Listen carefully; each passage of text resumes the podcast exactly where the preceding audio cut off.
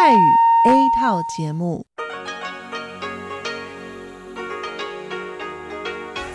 ที่นี่สถานีวิทยุเรดิโอไต้หวันอินเตอร์เนชันแนล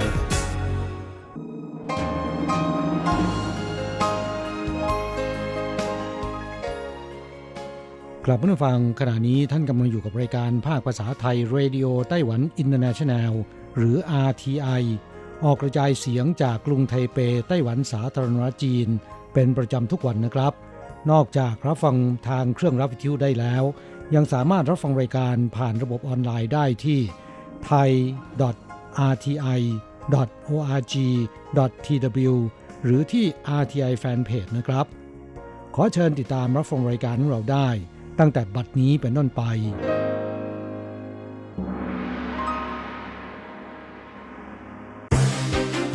ลำดับแรก ขอเชิญติดตามรับฟัง ข่าวประจำวัน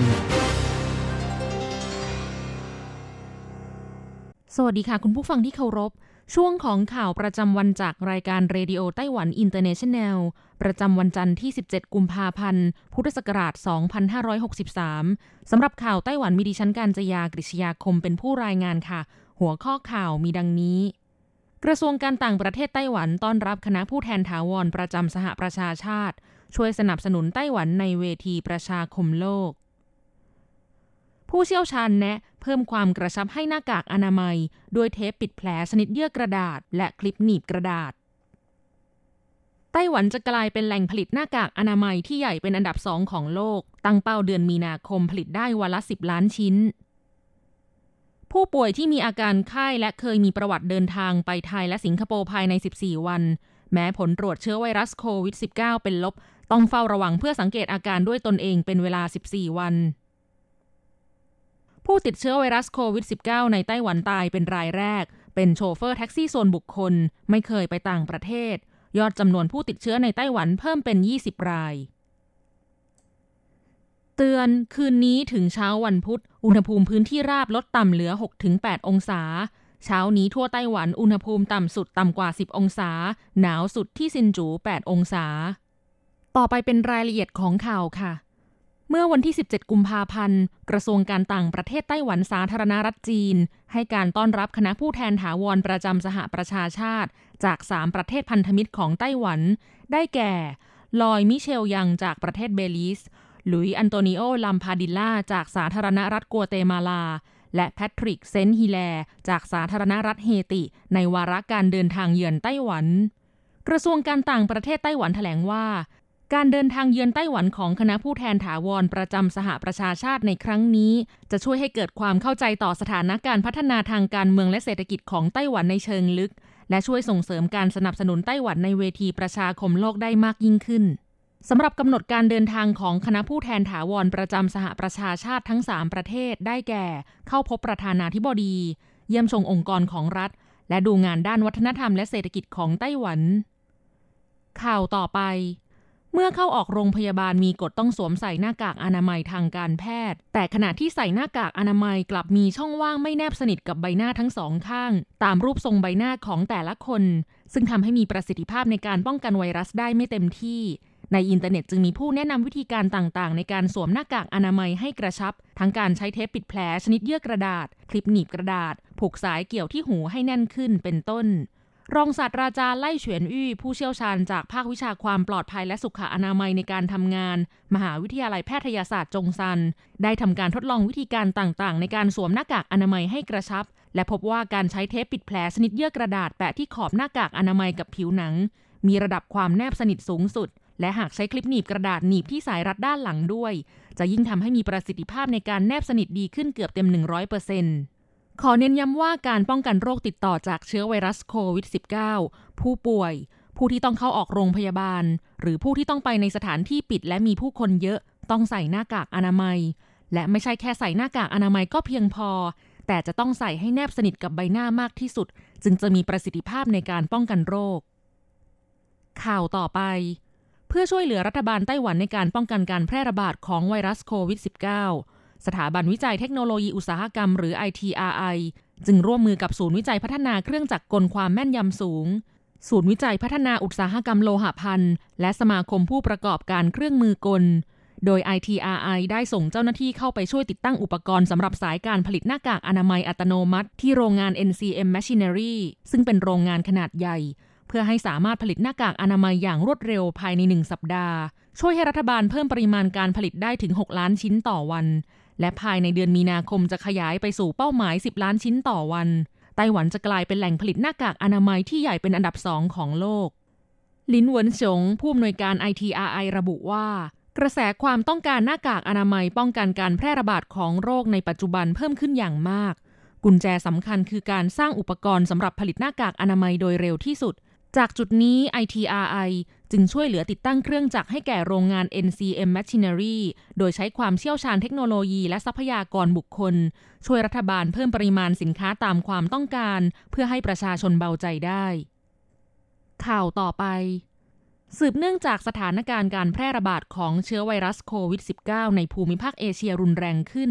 และผู้ติดเชื้อในประเทศไทย สิงคโปร์เพิ่มขึ้นอย่างต่อเนื่อง และปรากฏการติดเชื้อในระลอก3 เพื่อเป็นการป้องกันและสกัดกัน้น ศูนย์บัญชาการควบคุมโรคของไต้หวันประกาศว่า ผู้โดยสารที่เดินทางมาจากประเทศไทยและสิงคโปร์หากมีอาการเป็นไข้ตัวร้อน ไม่สบาย เข้ารับการรักษาในสถานพยาบาล แพทย์พบอาการคล้ายติดเชื้อไวรัสโควิด -19 สามารถดำเนินการตรวจคัดกรองทันที แม้ผลการตรวจในห้องปฏิบัติการจะเป็นลบ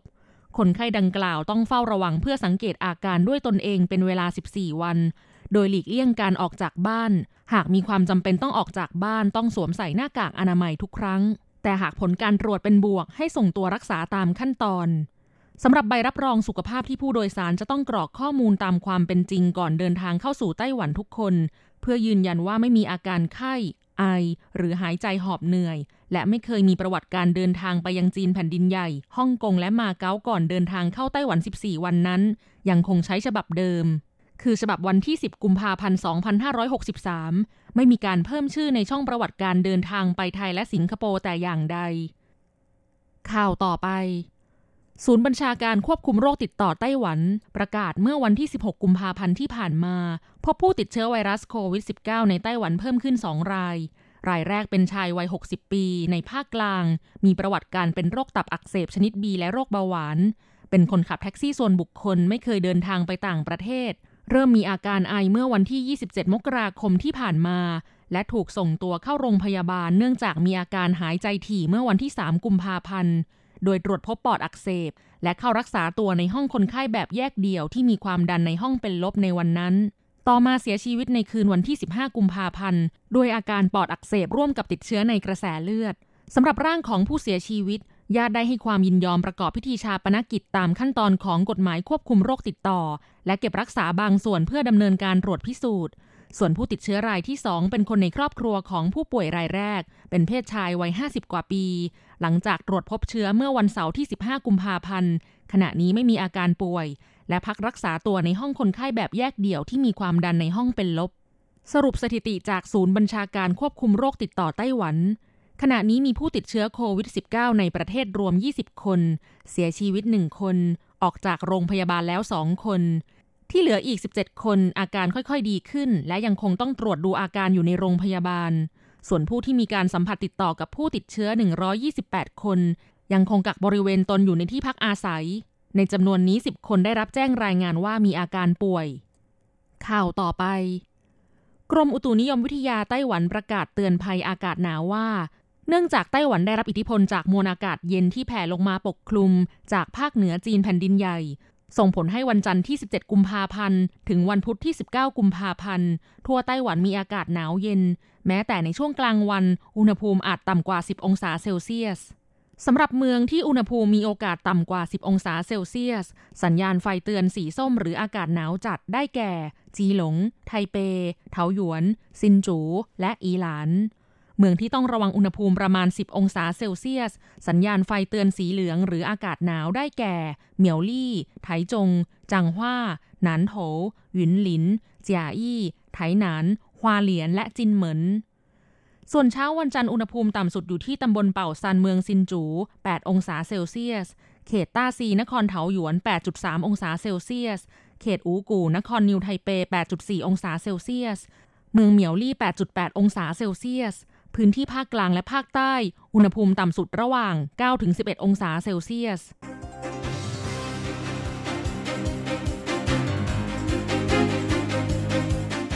คุณผู้ฟังครับ ต่อไปเป็นข่าวต่างประเทศและข่าวประเทศไทย รายงานโดยผมแสงชัย กิตติภูมิวงศ์หัวข้อข่าวที่สำคัญมีดังนี้ ผลกระทบการระบาดโควิด -19 ผู้จัดงานมาราธอนกรุงโตเกียวหาทางลดจำนวนผู้ร่วมแข่งขัน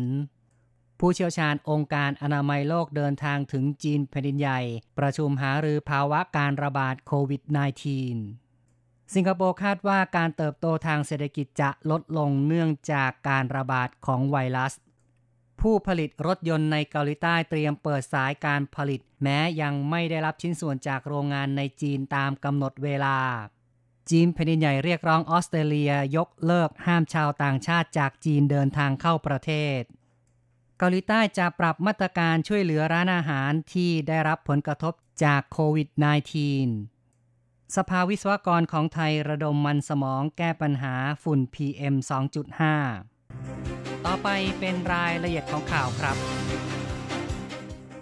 โรคโควิด -19 ระบาดในญี่ปุ่นเพิ่มขึ้น สิ้นสุดวันที่ 16 มีผู้ติดเชื้อในกรุงโตเกียว 19 รายแล้ว การแข่งขันมาราธอนกรุงโตเกียว ซึ่งจะเริ่มวันที่ 1 มีนาคมได้รับผลกระทบ หนังสือพิมพ์ซังเกชิมบุนของญี่ปุ่นรายงานว่า การแข่งขันมาราธอนรายการใหญ่ปีละครั้งของกรุงโตเกียว ผู้จัดงานจะทำการจำกัดจำนวนผู้ร่วมแข่งขัน ในปีนี้มีผู้สมัครเข้าร่วมกิจกรรม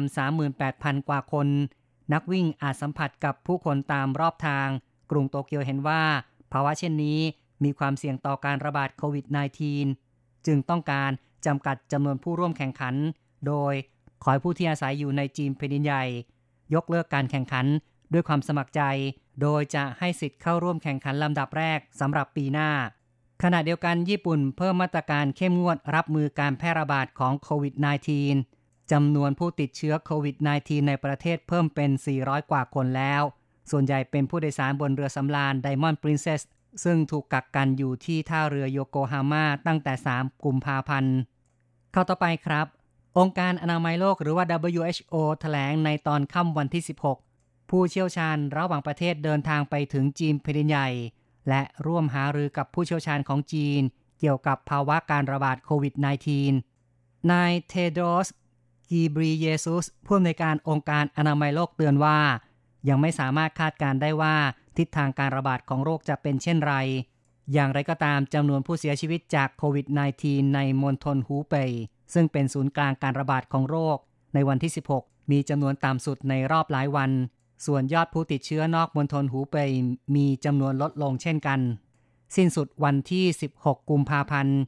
ยอดผู้เสียชีวิตสะสมในจีน เท่ากับ 1,770 คน ผู้ป่วยที่ได้รับการยืนยันสะสม 75,48 คน ข่าวต่อไปครับ สืบเนื่องจากผลกระทบโควิด -19 สิงคโปร์คาดการว่าเศรษฐกิจในประเทศปีนี้จะลดลง ประเมินว่าการเติบโตเศรษฐกิจปี 2563 อยู่ระหว่างลบ 0.5 ถึง 1.5%จากที่เคยคาดไว้ในเดือนพฤศจิกายนว่าจะอยู่ระหว่าง 0.5 ถึง 2.5%สิงคโปร์กำลังเผชิญกับความถดถอยหลายด้านจำนวนนักท่องเที่ยวลดลง การส่งออกกำลังจะได้รับผลกระทบ ทางนี้สิงคโปร์พึ่งพานักท่องเที่ยวจากจีนแผ่นดินใหญ่มากเป็นอันดับแรก และเป็นตลาดส่งออกที่สำคัญ ส่วนการบริโภคในประเทศมีแนวโน้มลดลง เนื่องจากผู้คนลดการจับจ่าย และลดการรับประทานอาหารนอกบ้าน นายกรัฐมนตรีลีเซียนลุงของสิงคโปร์เตือนว่า ผลกระทบจากโควิด -19 จะเลวร้ายกว่าการระบาดโรคซาในปี 2546 เนื่องจากเศรษฐกิจในภูมิภาคมีการเชื่อมโยงระหว่างกันมากขึ้นข่าวต่อไปครับ ผู้ผลิตรถยนต์ในเกาหลีใต้พากันแถลงว่าจะเริ่มสายการผลิตตามปกติในสัปดาห์นี้ แม้ยังมีปัญหา ไม่ได้รับชิ้นส่วนตรงตามเวลาจากซัพพลายเออร์ในจีนแผ่นดินใหญ่ซึ่งเพิ่งเปิดดำเนินการบางส่วน เพราะผลกระทบจากโรคโควิด -19 อย่างไรก็ตามจะมีการวางแผนผลิตให้สอดคล้องกับชิ้นส่วนที่จะส่งมาจากจีนแผ่นดินใหญ่ซึ่งฮุนไดมอเตอร์และเกียร์มอเตอร์ บริษัทในเครือ เป็นสองผู้ผลิตรถยนต์รายสำคัญของเกาหลีใต้ เริ่มการผลิตที่โรงงาน ตั้งแต่วันอังคารที่แล้ว โดยใช้ชิ้นส่วนจากเอเชียตะวันออกเฉียงใต้ทดแทน สำหรับผู้ผลิตอีก 3 รายได้แก่ GM Korea Leno Samsung Motor และ Samyong Motor เริ่มเปิดสายการผลิต หลังจากผู้ผลิตชิ้นส่วนของจีนพินใหญ่ เริ่มการผลิตอีกครั้งเมื่อสัปดาห์ที่แล้ว ต่อไปครับ ทูตของจีนแผ่นดินใหญ่ประจำออสเตรเลีย เรียกร้องว่าออสเตรเลียควรยกเลิกการห้ามชาวต่างชาติ จากจีนแผ่นดินใหญ่เดินทางเข้าออสเตรเลีย นายเชงจิงเย่ทูตของจีนแผ่นดินใหญ่ประจำออสเตรเลีย ชี้ว่าจำนวนผู้ติดเชื้อในออสเตรเลีย ยังคงเท่าเดิมคือ 15 คน ไม่มีการเปลี่ยนแปลง ดังนั้นการทบทวนนโยบายครั้งต่อไป ก่อนวันที่ 22 กุมภาพันธ์ออสเตรเลียจึงควรยกเลิกหรือควรผ่อนปรนมาตรการห้ามดังกล่าว เนื่องจากเป็นมาตรการที่ไม่สอดคล้องตามคำแนะนำขององค์การอนามัยโลก ต่อไปเป็นเรื่องที่เกาหลีใต้จะปรับมาตรการช่วยเหลือธุรกิจร้านอาหาร ซึ่งได้รับผลกระทบจากโรคโควิด -19 มีรายได้ลดลงเพราะผู้คนเลือกที่จะรับประทานอาหารที่บ้านมากกว่าการออกไปรับประทานนอกบ้าน ทางการเกาหลีใต้ชี้ว่าจะลดดอกเบี้ยสำหรับสินเชื่อพิเศษที่ให้แก่ร้านอาหารท้องถิ่น ซึ่งปัจจุบันอยู่ที่อัตรา 3%ลดลงอีก 0.5% ทางนี้สิ้นสุดวันจันทร์ที่ 17 ในเกาหลีใต้มีผู้ป่วยยืนยันแล้ว 30 คน และยังไม่มีรายงานพบผู้เสียชีวิต ข่าวต่อไปครับ ประธานาธิบดีโดนัลด์ทรัมป์ของสหรัฐได้ขู่ว่า จะไม่แบ่งปันข้อมูลข่าวกรองกับประเทศที่ทำการค้ากับหัวเว่ยนายริชาร์ดเกรเนลเอกอัครราชทูตสหรัฐประจำเยอรมนีเปิดเผยว่า ประธานาธิบดีโดนัลด์ทรัมป์ได้ข่มขู่ว่า จะยุติการแบ่งปันข่าวกรอง กับประเทศที่ทำข้อตกลงกับบริษัทฮวาเว่ยเทคโนโลยีของจีนแผ่นใหญ่ ที่ผ่านมานั้นอังกฤษและฝรั่งเศสยืนยันว่า จะไม่ห้ามฮวาเว่ยวางเครือข่าย 5G ในประเทศของตน แต่จะมีมาตรการจำกัดที่เข้มงวด ที่ผ่านมานั้นนายไมค์พอมเพโอ รัฐมนตรีกระทรวงการต่างประเทศของสหรัฐ ได้กล่าวในการประชุมความมั่นคงมิวนิกที่เยอรมันในวันเสาร์ที่ผ่านมาว่า วาเว่ยเป็นหน่วยงานล้วงความลับให้แก่หน่วยข่าวกรองของจีนแผ่นดินใหญ่ ต่อไปติดตามข่าวจากประเทศไทยครับ สภาวิศวกรของไทยได้เปิดเวทีระดมมันสมอง เพื่อแก้ปัญหาฝุ่นละออง PM 2.5 ที่เกิดขึ้นต่อเนื่องตั้งแต่ปีก่อน และกระทบต่อความเป็นอยู่ของประชาชน ทางนี้กรุงเทพติดหนึ่งใน 10 เมืองที่มีค่าฝุ่นละอองเกินมาตรฐานของโลก การระดมมันสมองมีการเสนอวิธีแก้ปัญหาเร่งด่วน โดยการวางมาตรฐานรถใหม่ รถเก่า ใช้เชื้อเพลิงที่ไม่สร้างมลพิษ นอกจากนี้ยังเสนอปรับการวัดค่าฝุ่น PM 2.5 เป็นมาตรฐานเดียวกับทั่วโลก ปัจจุบันไทยกำหนดผลกระทบต่อสุขภาพไม่เกิน 50 ไมโครกรัมต่อลูกบาศก์เมตร แต่ในระดับโลกกำหนดไว้ 20 ไมโครกรัมต่อลูกบาศก์เมตร หากตั้งเกณฑ์เหมือนกันจะทำให้ทุกฝ่ายตระหนักถึงปัญหามากขึ้นข้อต่อไปครับ ประเทศไทยเปิดตัว เรือด่วนเจ้าพระยาปรับอากาศสองชั้น เรือด่วนเจ้าพระยาจำกัดทำพิธีปล่อยเรือไรว่าเอ็กซ์เพรสปรับอากาศสี่ลำ ลงสู่แม่น้ำ เรือดังกล่าวเป็นเรือคาทามารัน ออกแบบโดยผู้เชี่ยวชาญจากออสเตรเลีย จะให้บริการรองรับผู้โดยสาร เดินทางเชื่อมต่อสถานีรถไฟฟ้าต่างๆ จากท่านนทบุรี เชื่อมต่อ MRT บางโพ MRT สนามชัย และ BTS สะพานตากสิน ซึ่งจะเริ่มให้บริการตั้งแต่ 1 เมษายน 2563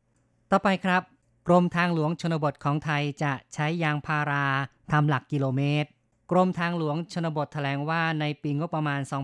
2563 จะมีการใช้ยางพาราทำหลักนำโค้ง และหลักกิโลเมตร จากปัจจุบันใช้ปูน ซึ่งมีแผนจะทดแทน 1 0 0 0 0แสนต้น วงเงินงบประมาณกว่า 200 ล้านบาท เป็นค่าน้ำยางดิบประมาณ 70-80%เงินดังกล่าวจะถึงมือเกษตรกร ในระยะต่อไปจะทยอยทดแทนหลักนำทางและหลักกิโลเมตร ซึ่งมีทั้งหมด 700,000 ต้น จะทยอยเปลี่ยนจนครบ โดยจะทำเรื่องเสนอกรมบัญชีกลาง ขออนุมัติการจัดซื้อยางพารา โดยตรงจากสากลทั่วประเทศ ต่อไปเป็นรายงานอัตราแลกเงินครับ อ้างอิงตอนบ่ายของวันที่ 17 กุมภาพันธ์ โอนเงิน 10,000 บาทใช้ 9,850 เหรียญไต้หวัน แลกซื้อเงินสด 10,000 บาทใช้ 1,200 เหรียญไต้หวัน และโอนเงิน 1 เหรียญสหรัฐใช้ 30.08 เหรียญไต้หวัน ข่าวจากอาเทียในวันนี้จบลงแล้วครับ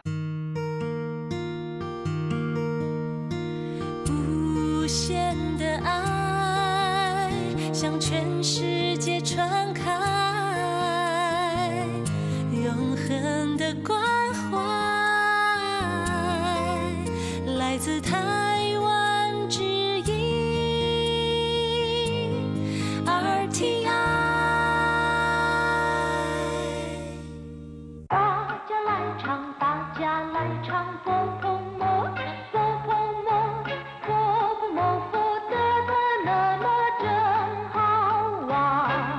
สวัสดีครับเพื่อนผู้ฟัง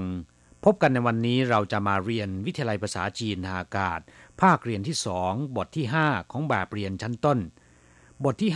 5จัมมาละเป็นอะไรไป หรือเป็นอะไรกัน ในบทนี้นะครับ เราจะมาเรียนรู้คำสนทนาที่เป็นคำถาม ซึ่งใช้ถามคนอื่นเมื่อรู้สึกว่ามีอาการหรือว่ามีสีหน้าไม่ปกตินะครับ เป็นคำสนทนาที่ใช้บ่อยในชีวิตประจำวัน อันดับแรกนั้นเรามาฟังคุณครูอ่านบทเรียนในจังหวะปกติ และอย่างช้าๆ อย่างละหนึ่งรอบก่อน ขอให้ทุกท่านอ่านตามด้วย 第五课，怎么了？一，课文：你怎么了？我女朋友不理我了，那怎么办？我也不知道怎么办。你怎么了？我 女朋友不理我了。那怎么办？我也不知道怎么办。你怎么了？我女朋友不理我了。那怎么办？我也不知道怎么办。第五课怎么了？ บทที่ห้าเป็นอะไรไป หรือเป็นอะไรกัน เมื่อมีเรื่องหรือว่ามีสิ่งที่ผิดปกติเกิดขึ้น และเราต้องการจะรู้สาเหตุนะครับ ก็จะถามว่าจัมมาละคำว่าจัมมะแปลว่าเป็นอะไร เป็นคำที่ใช้ถามเกี่ยวกับลักษณะ สภาพการ วิธีการแล้วก็มูลเหตุนะครับ อย่างเช่นว่า这是怎么回事เรื่องนี้เป็นไงมาไง 你怎么去那么久คุณทำไมถึงไปนานจัง 你想怎么做就去做吧คุณต้องการทำอย่างไรก็ไปดำเนินการเถิด怎么样แปลว่าอย่างไรหรือเป็นอย่างไร ส่วนคำว่า怎么了ก็คือเป็นอะไรไปหรืออะไรกัน ในบทนี้นะครับเป็นการสนทนากันระหว่างเพื่อนชายหญิงสองคน ได้แก่นางสาวกอและนายขอ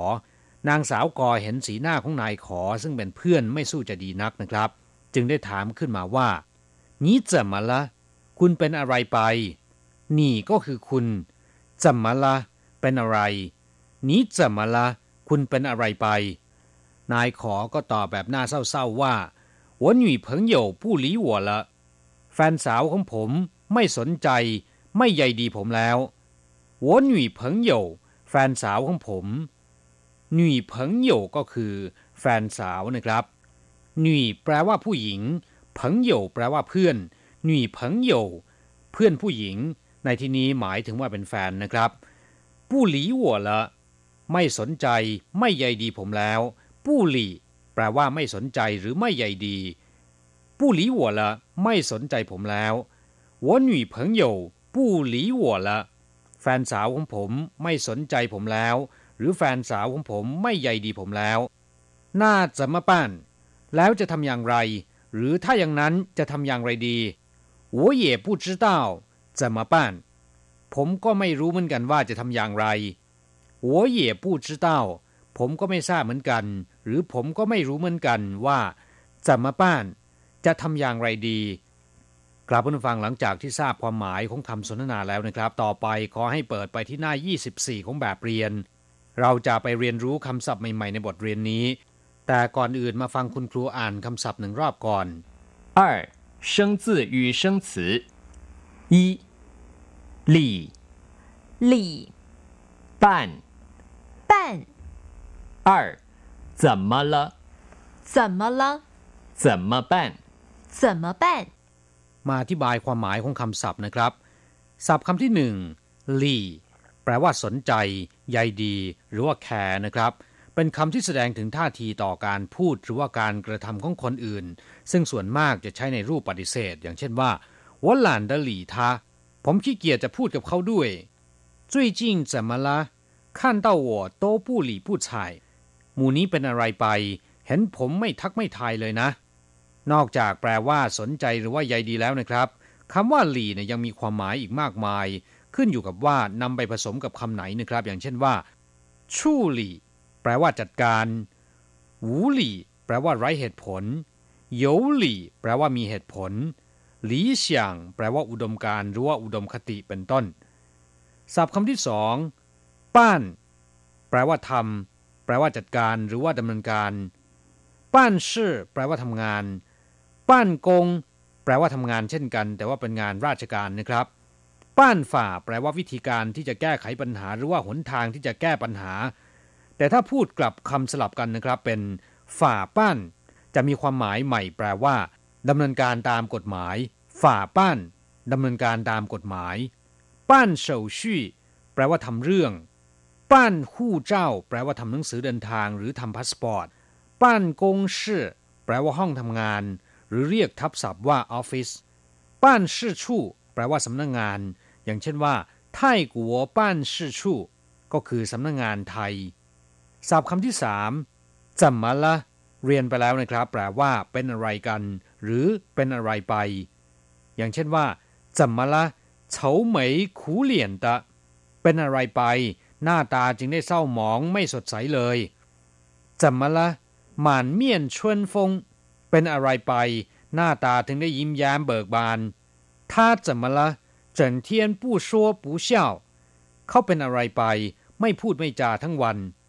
ศัพท์คำสุดท้ายจะมาป้าน จะทำอย่างไรดี หรือจะจัดการยังไงดี อย่างเช่นว่าจะมาป้าน时间快来不及了จะทำอย่างไรดี จวนจะไม่ทันเวลาซะแล้วจะมาป้าน事情闹这么大จะทำอย่างไรดี เรื่องลุกลามใหญ่โตถึงขนาดนี้怎么办我把重要的证件都遗失了จะทำอย่างไรดี ผมทำหลักฐานสำคัญหล่นหายไปหมดแล้ว ครับผู้ฟังหลังจากที่ทราบความหมายของคำศัพท์ในบทนี้ไปแล้วนะครับ ต่อไปขอให้เปิดไปที่หน้า 25 ของแบบเรียน เราจะไปทำแบบฝึกหัดพร้อมๆ กับคุณครูนะครับ 三、练习。你怎么了？我不知道这件事怎么办，那怎么办？我想请你帮我办。你怎么了คุณเป็นอะไรไป我不知道这件事怎么办 ผมไม่ทราบว่าเรื่องนี้จะทำอย่างไร我不知道ผมไม่ทราบ ผมไม่รู้这件事เรื่องนี้事ก็คือเรื่อง这件事เรื่องนี้怎么办จะทำอย่างไรดี จะต้องทำอย่างไร我不知道这件事怎么办ผมไม่ทราบว่าเรื่องนี้จะต้องทำอย่างไรน่าจะมาป้านถ้าอย่างนั้นจะทำอย่างไรดีล่ะ我想请你帮我办 ผมอยากจะขอร้องให้คุณช่วยผมทำผมอยากจะขอให้คุณช่วยผมทำ我想ก็คือผมอยากจะ请你ขอให้คุณ帮我办ช่วยผมทำคำว่าปัง ก็คือปังหมัง แปลว่า ช่วยเหลือ ให้ความช่วยเหลือ帮我办ช่วยผมทำหรือช่วยผมดำเนินการ我想请你帮我办ผมอยากจะขอให้คุณช่วยผมทำผมอยากจะขอให้คุณช่วยผมดำเนินการ ครับผู้ฟังหวังว่าคงจะนำไปใช้ได้ถูกต้องนะครับ เวลาของเราในวันนี้ยังเหลืออีกเล็กน้อย เรามาทบทวนคำสนทนาในบทนี้อีกหนึ่งรอบ 你怎么了？我女朋友不理我了，那怎么办？我也不知道怎么办。你怎么了？我女朋友不理我了，那 怎么办？我也不知道怎么办。你怎么了？我女朋友不理我了，那怎么办？我也不知道怎么办。 ครับผู้ฟังเราจะกลับมาพบกันใหม่ในบทเรียนถัดไป สวัสดีครับ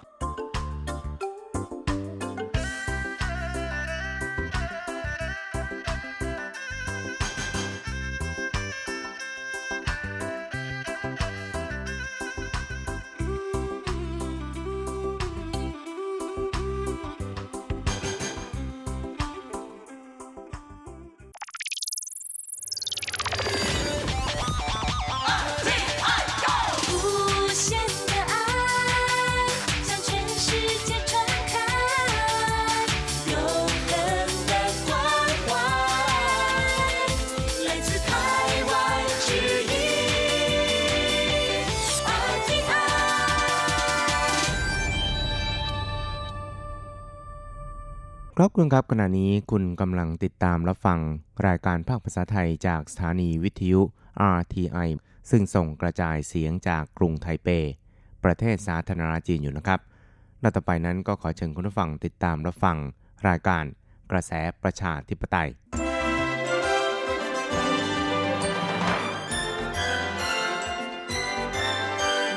กระแสประชาธิปไตย ประชาธิปไตยนำเราสู่ความหวัง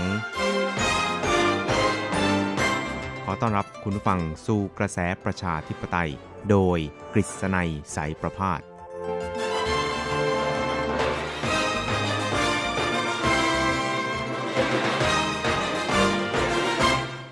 วัสดีครับคุณผู้ฟังที่รักและเคารพทุกท่านครับ ผมกฤษณัยสารพาดก็กลับมาพบกับคุณผู้ฟังอีกครั้งหนึ่งครับในช่วงเวลาของกระแสประชาธิปไตยนะครับ ซึ่งก็จะพบกับคุณผู้ฟังเป็นประจำทุกสัปดาห์ครับ ในค่ำวันจันทร์แล้วก็เช้าวันอังคาร 3 ครั้งด้วยกันนะครับ ก็จะนำเอาเรื่องราวความเคลื่อนไหว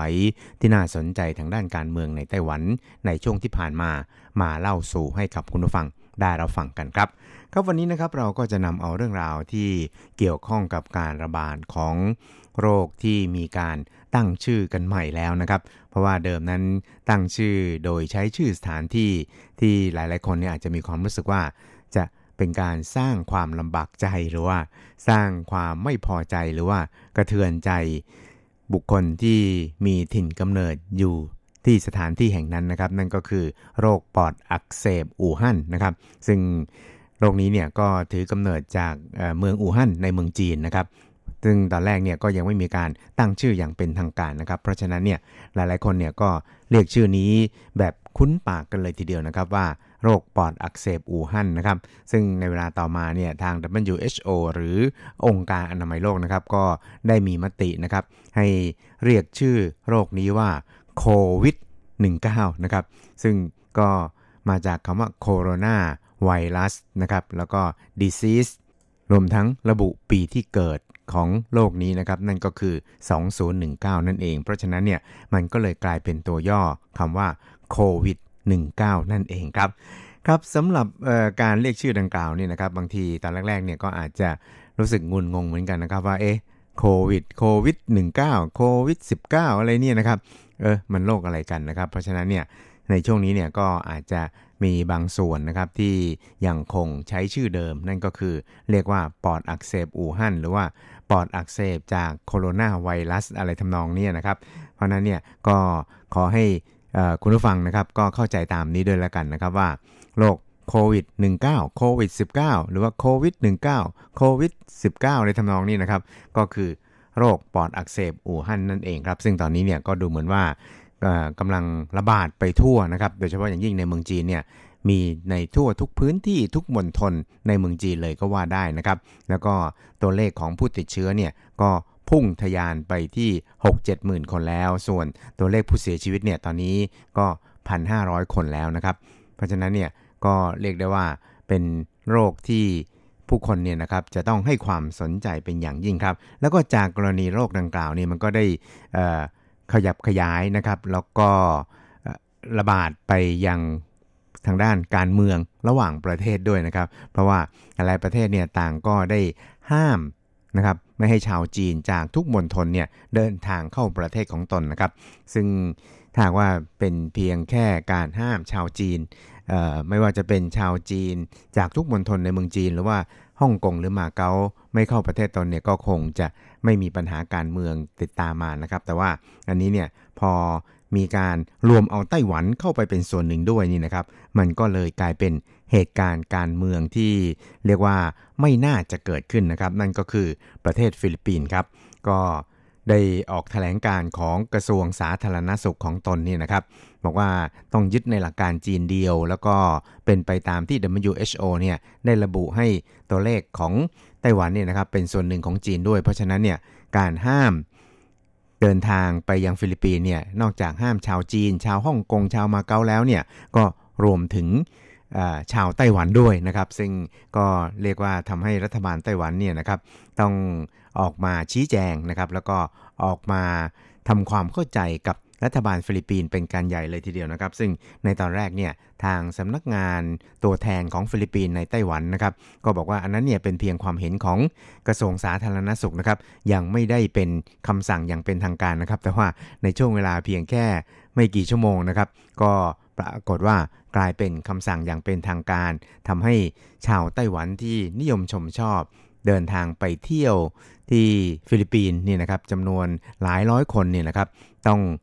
เกิดปัญหาขึ้นนะครับก็ตกค้างในฟิลิปปินส์เนี่ยนะครับนับพันทีเดียวครับ แล้วก็ยังมีนักท่องเที่ยวชาวไต้หวันอีกหลายร้อยคนทีเดียวครับ ที่ตกค้างอยู่ที่สนามบินในไต้หวันนะครับก็คือไม่สามารถเดินทางไปเที่ยวที่ฟิลิปปินส์ได้ตามที่ตัวเองได้วางแผนการที่จะเดินทางไปฟิลิปปินส์เพื่อไปพักผ่อนได้นะครับ แล้วก็ทางฝ่ายไต้หวันเองเนี่ย ต่างก็ได้พยายามทำความเข้าใจกับหน่วยงานต่างๆ ของฟิลิปปินส์นะครับแล้วก็ให้เวลาฟิลิปปินส์มาโดยตลอดนะครับ โดยเฉพาะอย่างยิ่ง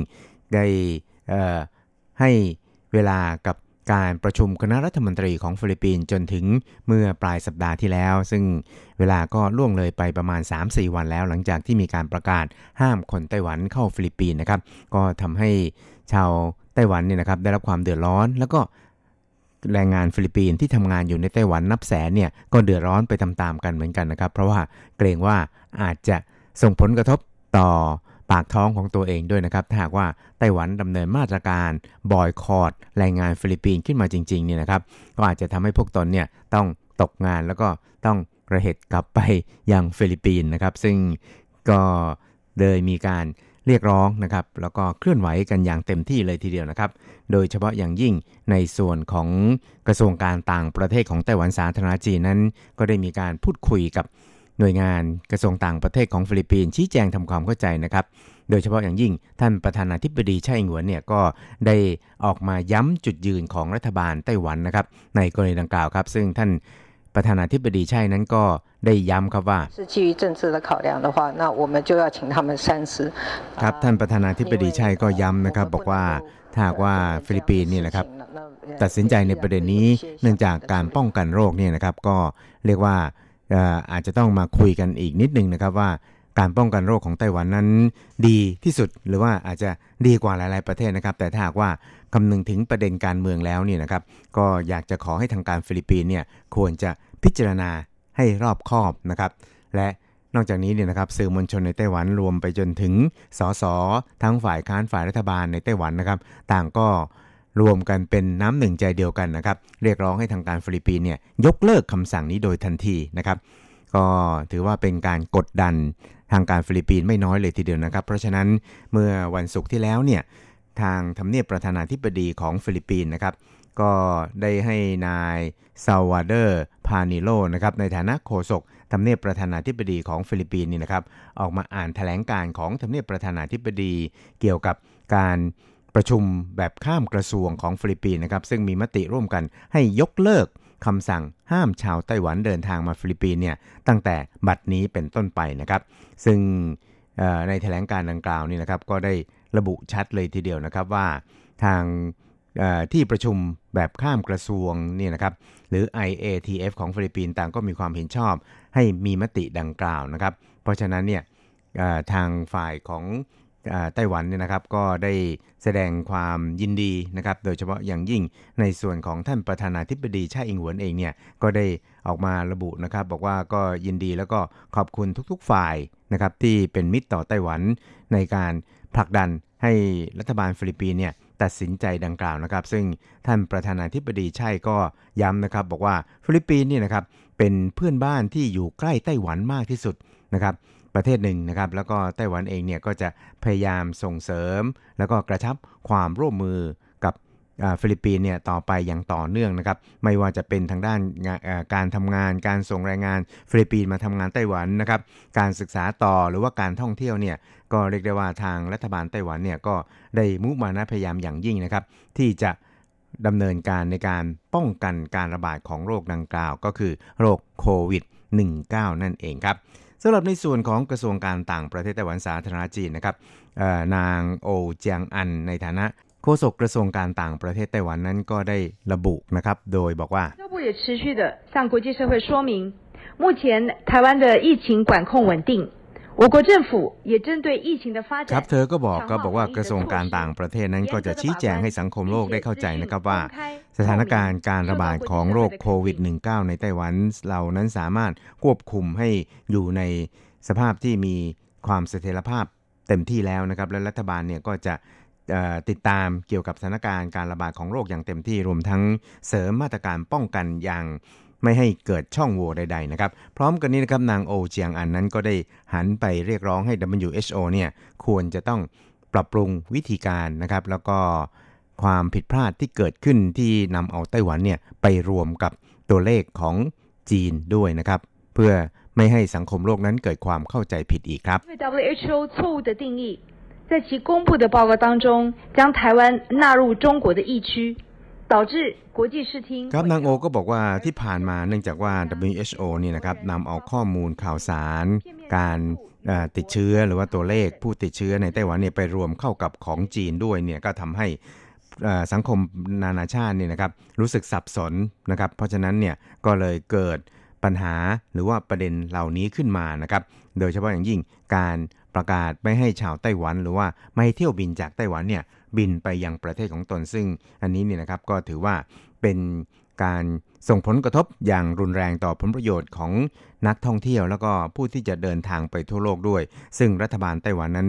ก็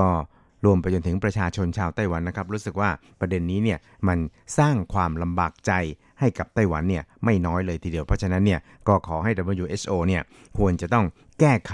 ประเด็นนี้ให้ถูกต้องนะครับ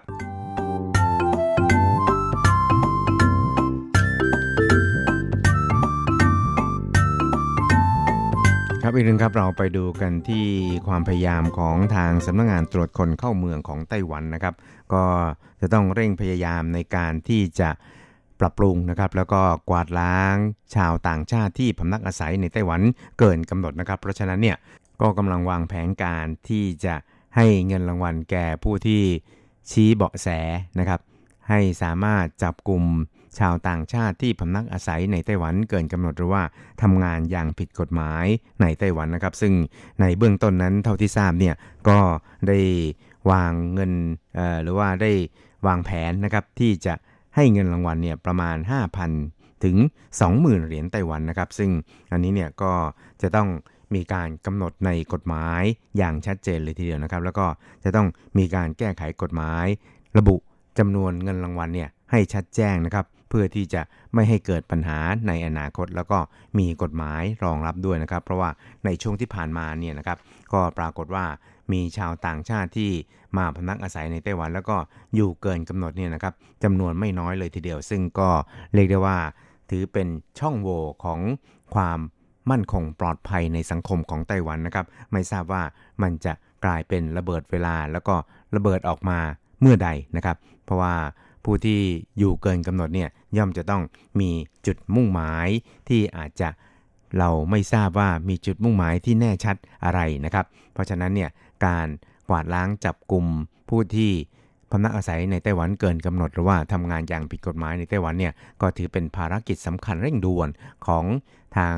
สำนักงานตรวจคนเข้าเมืองของไต้หวัน หรือว่าตอมอของไต้หวันนั่นเองครับ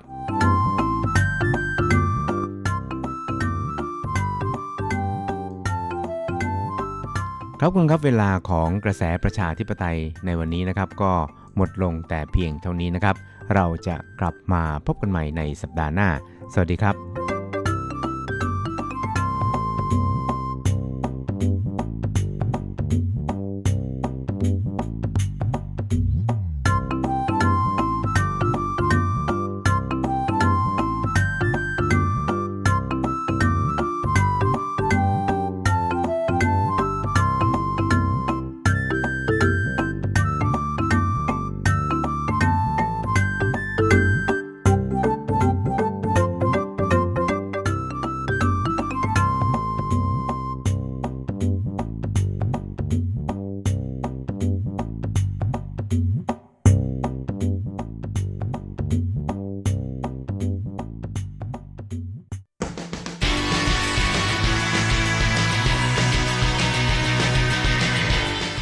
องปัจจุบัน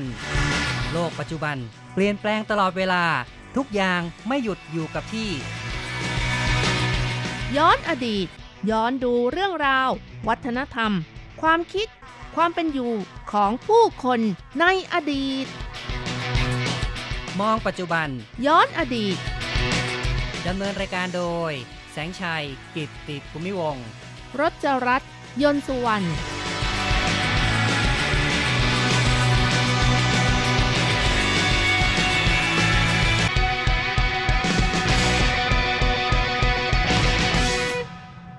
สวัสดีครับ คุณผู้ฟังที่รักครับ พบกันอีกแล้วในมองปัจจุบันย้อนอดีตนะครับ ในวันนี้เราจะมองเรื่องราวของชาวจีนหักกาหรือว่าชาวจีนแคะกันครับค่ะเนื่องจากว่าเทศกาลโคมไฟปี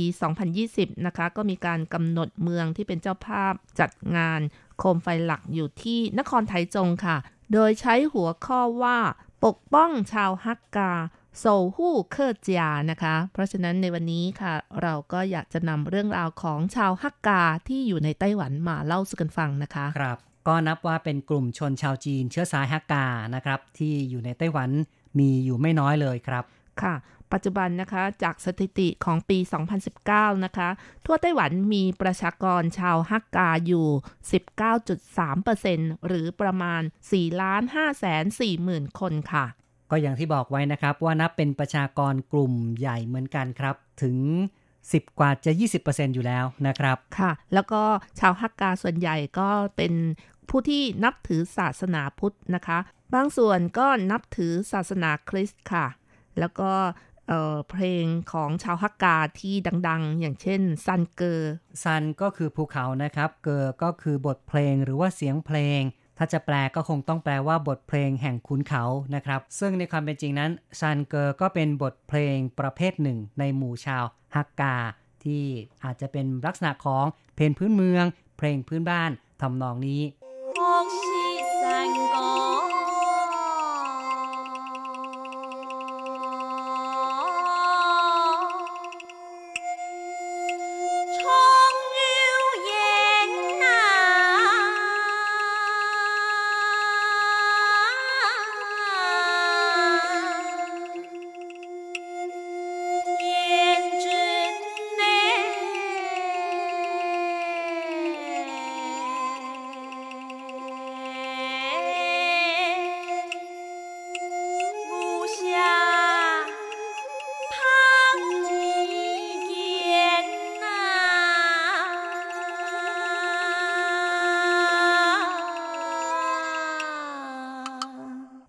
นี่ก็เป็นลักษณะของ山歌 ของชาวจีนฮักกานะครับเพลงของชาวจีนแคะเนี่ยนะครับนอกจากจะมีประเภท山歌 แบบนี้แล้วก็ยังมีเพลงที่เรียกกันว่า八音 หรือแม้แต่ปัจจุบันนั้นก็มีลักษณะที่เป็นเพลงแบบสมัยนิยมนะครับ เพลงสมัยใหม่นะครับก็มีการร้องกัน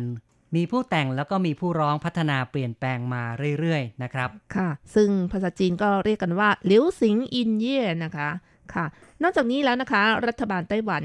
ก็มีการส่งเสริมวัฒนธรรมของชาวฮักกาด้วยค่ะ อย่างเช่นว่าเริ่มมีการบรรจุภาษาฮักกาในหลักสูตรการเรียนการสอนของระบบการศึกษาขั้นพื้นฐาน 12 ปีในไต้หวันนะคะ เป็นการช่วยอนุรักษ์และสืบทอดวัฒนธรรมของชาวฮักกาให้คงอยู่ต่อไปในไต้หวันนะคะ ครับ ในไต้หวันนั้นถ้าจะว่าไปแล้วก็จะมีกลุ่มชนชาวจีน หลาย ๆ กลุ่มเข้ามาอาศัย แต่ว่าที่โดดเด่นมาก ๆ เนี่ยก็นอกจากชาวจีนฮกเกี้ยนแล้ว รองลงมาก็คือชาวจีนฮักกานี่เอง และทางการก็พยายามที่จะอนุรักษ์วัฒนธรรมของชาวจีนฮักกาเอาไว้ด้วย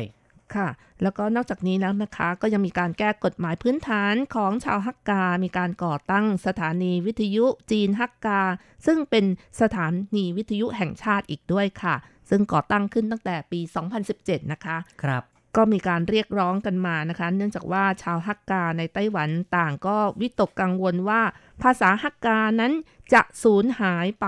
และไม่เพียงแต่เป็นการให้ความสำคัญต่อภาษาฮักกาแล้ว ก็ยังมีการส่งเสริมการสืบทอดและพัฒนาภาษาฮักกา ในด้านการศึกษาและการใช้ชีวิตประจำวันอีกด้วยค่ะ และนอกจากนี้แล้วก็ยังมีการเสริมสร้างและขับเคลื่อนเศรษฐกิจ มีการสร้างสถานที่ท่องเที่ยวทางวัฒนธรรมจีนฮักกาในท้องถิ่น และให้รุ่นใหม่นะคะ กลับบ้านเกิดเพื่อพัฒนาอุตสาหกรรมด้วยค่ะ ครับหลาย ๆ ด้านหลาย ๆ อย่างนะครับล้วนแต่พยายามที่จะอนุรักษ์วัฒนธรรมของฮักกาเอาไว้ค่ะ หลังจากที่ไต้หวันนี่มีชาวจีนแผ่นดินใหญ่เข้ามาน้อยลงนะคะ แล้วก็มีการเปิดให้นักท่องเที่ยว ชาวเอเชียตะวันออกเฉียงใต้เข้ามามากขึ้น ก็มีการแนะนำวัฒนธรรมให้กับนักท่องเที่ยวได้รู้จักชาวฮักกาในไต้หวันมากขึ้นค่ะ ยกตัวอย่างเช่นเเมืองที่มีชาวฮักกาอยู่มาก อย่างเช่น เถาหยวนซินจูเหมียวลี่ และไถจงนะคะ ก็มีการจัดหมู่บ้านที่เป็นแหล่งท่องเที่ยวเกิดขึ้นอีกด้วยค่ะ โดยมีรถบัสท่องเที่ยวที่เสริมเส้นทาง ไปยังหมู่บ้านชาวฮักกานั่นเองนะคะ อ๋อเนาะนะครับ ก็นับว่าเป็นจุดที่น่าสนใจนะครับ ซึ่งในไต้หวันชาวฮักกาส่วนใหญ่ก็อย่างที่บอกไว้ก็ยังอยู่จะอยู่ทางภาคเหนือของไต้หวันเป็นส่วนใหญ่นะครับ ในค่ะบริเวณตั้งแต่เมียวลี่นะครับเมียวลี่จงลี่เอ่อเถาหยวนแล้วก็ไถจง นอกจากนี้ทางภาคใต้ก็ยังมีนะคะ อย่างเช่น นครเกาสงชาวเหมยหนงทั้งหลาย หรือว่าที่เมืองผิงตงก็มีค่ะ ก็นับว่ากระจัดกระจายอยู่หลายแห่งเหมือนกันนะครับค่ะ ในปัจจุบันก็มีการจัดตั้งศูนย์วิจัยศึกษาพัฒนาภาษาฮักกา เผยแพร่ภาษาฮักกา โดยมหาวิทยาลัยจงยังนะคะ ครับก็คือ Central University ซึ่งก็อยู่ที่จงลี่อยู่ในนครเทาหยวนนั่นเองนะครับ จะเห็นได้ว่ารัฐบาลเองก็พยายามที่จะเอาใจชาวฮักกาในไต้หวันนะคะ อย่างงานวันชาติปี 2019 ก็คือปีที่แล้วนะคะ ในพิธีเฉลิมฉลองงานวันชาติไต้หวัน ก็จะมีขบวนบุกผาชาติของหน่วยงาน ทั้งภาครัฐและเอกชนร่วมพาเลทนะคะ ในครั้งนี้ก็มีการจัดรถตกแต่ง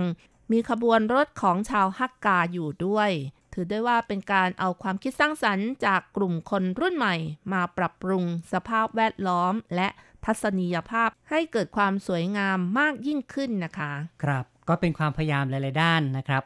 แม้แต่งานวันชาตินั้นก็ยังให้ความสำคัญกับชาวฮักกาเพิ่มขึ้น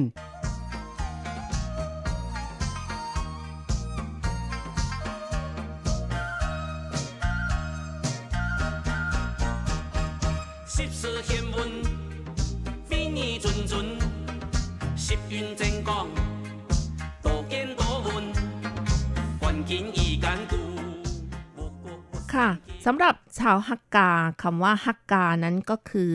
แปลว่าผู้มาเยือนนั่นเองนะคะ ภาษาจีนกลางก็คือเคอร์เจียค่ะ ใช่แล้วนะครับคำว่าเคอร์ก็แปลว่าเคอร์เหรินหรือว่าผู้ที่มาเยือนแขกที่มาเยือนนะครับ หรือไม่ก็ครอบครัวผู้มาเยือนค่ะ เป็นชนกลุ่มชาวจีนฮั่นกลุ่มหนึ่งนะคะ กล่าวได้ว่ามีบรรพบุรุษที่มีต้นกำเนิดบริเวณมณฑลเหอหนานและซันซีค่ะ ทางตอนเหนือของจีนเมื่อประมาณ 2,700 กว่าปีแล้ว บรรพบุรุษของชาวจีนแคะอพยพลงทางใต้ เนื่องจากความไม่สงบทางสังคม การลุกคือ และก็การรุกรานจากผู้ยึดครองต่างชาติ ตั้งแต่ยุคราชวงศ์จิ้นนะคะ ถือว่ามีการอพยพเป็นช่วงที่หนึ่งค่ะ ต่อมาช่วงที่สองก็มีกระแสการอพยพครั้งต่อๆ เกิดขึ้นเมื่อยุคสิ้นราชวงศ์ถัง เมื่อประเทศจีนแตกออกเป็นส่วนๆ และช่วงราชวงศ์ซ่ง ซึ่งเป็นช่วงที่ประชากรทางภาคเหนือลดลงนะคะ ช่วงที่ 3 ที่ชาวจีนแคะอพยพลงทางใต้ก็คือช่วงที่ชาวหนีเจินสามารถยึดครองเมืองหลวงของราชวงศ์ซ่งเหนือไว้ได้ และช่วงทีสี่ 4 ก็เป็นช่วงที่ราชวงศ์ซ่งถูกโค่นล้มโดยชาวมองโกลในสมัยราชวงศ์เหวียนค่ะ และอีกช่วงหนึ่งก็คือช่วงที่ 5 ซึ่งเป็นช่วงสุดท้ายก็คือ ช่วงของสมัยราชวงศ์หมิงค่ะ ซึ่งถูกโค่นล้มโดยชาวแมนจู ก่อตั้งโดยราชวงศ์ชิงในเวลาต่อมานั่นเองค่ะ อืมนะครับ ก็ถือว่าเป็นความเป็นมานะครับ เรื่องการอพยพจากเหนือลงสู่ใต้ ซึ่งเกิดขึ้นในหลายยุคหลายสมัยทีเดียวสำหรับชาวจีนแคะหรือว่าจีนฮักกาครับคำว่าแคะหรือว่าเคอร์นะคะ เป็นคำที่เรียกค่อนข้างใหม่ในยุคของฮ่องเต้คังซี ก็ได้โปรดให้มีการอพยพผู้คนแถบ ภูมิภาคชายฝั่งเป็นเวลาเกือบทศวรรษ เพื่อลดอิทธิพลที่ยังหลงเหลือของราชสำนักหมิง ซึ่งหลบหนีไปยังดินแดน ซึ่งกลายเป็นไต้หวันปัจจุบันนั่นเองค่ะ และหลังจากที่กำจัดภัยคุกคามได้แล้ว ฮ่องเต้คังซีก็มีพระราชองค์การ ปรดให้มีการอพยพผู้คนไปในดินแดนนี้อีกครั้ง ดังนั้นเพื่อเป็นการอำนวยความสะดวกก็มีการมอบเงินทองให้กับครอบครัวแต่ละครอบครัวค่ะ และก็กลายเป็นผู้ที่เเริ่มชีวิตใหม่โดยการลงทะเบียนว่าเป็นครอบครัวผู้มาเยือนหรือว่าเคอฮู้นั่นเองนะคะ นอกจากนี้แล้วชนดั้งเดิมซึ่งอพยพกลับมายังถิ่นเดิม ก็ได้พบกับการเข้ามาอยู่ของผู้มาอยู่ใหม่นะคะ กลุ่มผู้คนที่อยู่เดิมนะคะ ก็เกิดความหวงแหนในดินแดนที่อุดมสมบูรณ์กว่า จึงผลักดันกลุ่มใหม่ออกไปรอบนอก หรือไปตั้งหลักทำกินอยู่ในเขตที่มีแต่ภูเขาค่ะ เมื่อการเวลาผ่านไป กระแสการต่อต้านในท้องถิ่นก็มีมากขึ้น และกล่าวกันว่าคำว่าเคอหรือว่าแคะนะคะ กลายเป็นคำที่ชนดั้งเดิม ใช้เรียกผู้มาอยู่ใหม่อย่างดูแคลนด้วยนะคะ แต่อย่างไรก็ตามเมื่อการเวลาผ่านไป ความดูแคลนต่างๆ ก็จางลงไป แล้วก็มีการยอมรับว่าแคะหรือว่าเคอใช้เรียกชาวจีนแคะได้ในที่สุดนะคะ ครับก็กล่าวได้ว่าความเป็นมาของชาวแคะนี่เรียกว่า ต้องต่อสู้กับความยากลำบากมากเลยนะครับ จากว่า ต้องอพยพจากเหนือลงมาใต้ อพยพลงมาแล้วก็มาเจอกับผู้อยู่ก่อนนะครับ คือเจ้าถิ่นครับ เจ้าถิ่นก็ขับไล่ให้ไปอยู่ตามเขาตามป่านะครับ ซึ่งคงจะเป็นถิ่นที่กันดานมากมีหน้านะ ชาวแคทนี่ก็เรียกว่าเป็นชนเผ่าที่มีความอดทนสูง แล้วก็มีความประหยัดมีความมัธยัติสูงมากเลยนะครับ ค่ะ ในสมัยก่อนนะคะ เขาบอกว่าถ้าได้ลูกสะพ้ยเป็นชาวจีนแคะนี่ โชคดีนะคะ เพราะว่าเป็นคนที่ขยันค่ะ แม้แต่ในไต้หวันเองนะคะ ชาวจีนแคะเองก็อยู่ตามเขตภูเขานี้ค่อนข้างจะเยอะนะคะ เพราะว่าเป็นผู้ที่มาอยู่หลังชาวเอ่อฮกเกี้ยน ครับ ก็เลยต้องอยู่ในถิ่นที่กันดานกว่าเหมือนกันนะครับ ก็อาจจะเป็นลักษณะอย่างหนึ่งที่ว่า ชาวเคอร์จา หรือว่าชาวฮักกา ชาวแคะนี้จะคุ้นเคยกับการอยู่ตามสภาพบนภูเขานะครับ ก็เลยมีเพลงซันเกอร์ เพลงแห่งคุ้นเขา เพลงจากภูเขานะครับ กลายเป็นเพลงที่มีความไพเราะเป็นเอกลักษณ์อย่างหนึ่งของชาวหักกานั่นเองครับ ครับ ในหมู่ชาวจีนหักกานั้น ก็นับว่ามีความโดดเด่นหลายอย่าง และอีกประการหนึ่งที่น่าสนใจก็เป็นเรื่องของสถาปัตยกรรมที่อยู่อาศัย ซึ่งชาวจีนหักกานั้นจะอยู่รวมกันเป็นกลุ่มเป็นก้อน และในจีนแผ่นดินใหญ่นั้น จะมีหมู่บ้านขนาดใหญ่ที่ ผู้คนก็กล่าวถึงนะครับค่ะ โดยเฉพาะที่มณฑลกวางตุ้งนะคะ มีลักษณะของบ้านแบบหลายแบบด้วยกัน ไม่ว่าจะเป็นแบบวงกลม แบบครึ่งวงกลม หรือว่าแบบสี่เหลี่ยมผืนผ้า ซึ่งแบบครึ่งวงกลม ก็ถือเป็นสถาปัตยกรรมที่โดดเด่นที่สุดของมณฑลกวางตุ้ง หรือที่เรียกตามภาษาจีนกลางว่าเหวยหลงอูนั่นเองค่ะ ครับเหวยหลงอูนะครับ เป็นชื่อเรียกสถาปัตยกรรมที่มีความโดดเด่นของชาวฮักกาครับ เหตุผลประการหนึ่งที่ชาวฮักกาต้องอยู่เป็นกลุ่มเป็นก้อน ก็เพราะว่าพวกเขาต้องรวมตัวกันเพื่อต่อสู้กับศัตรูด้วยนะครับ ลักษณะการสร้างบ้านนั้น ก็จะเป็นการสร้างเพื่อรวมคนในหมู่บ้าน และจะช่วยกันต่อสู้เมื่อมีผู้มารุกรานด้วยนั่นเองล่ะนะครับ เอาละครับคุณผู้ฟังครับเราก็พูดคุยกันมาพอสมควรนะครับ เกี่ยวกับเรื่องของ ชาวหักกาในไต้หวัน รวมถึงได้เล่าถึงประวัติถิ่นฐานของชาวหักกาในจีนแผ่นดินใหญ่ด้วยนะครับ ก็หวังว่ารายการของเราในวันนี้จะให้สาระกับคุณผู้ฟังได้ตามสมควรนะครับ เห็นที่ต้องขออำลาไปก่อน อย่าลืมกลับมาพบกับมองปัจจุบันย้อนอดีตในครั้งต่อไป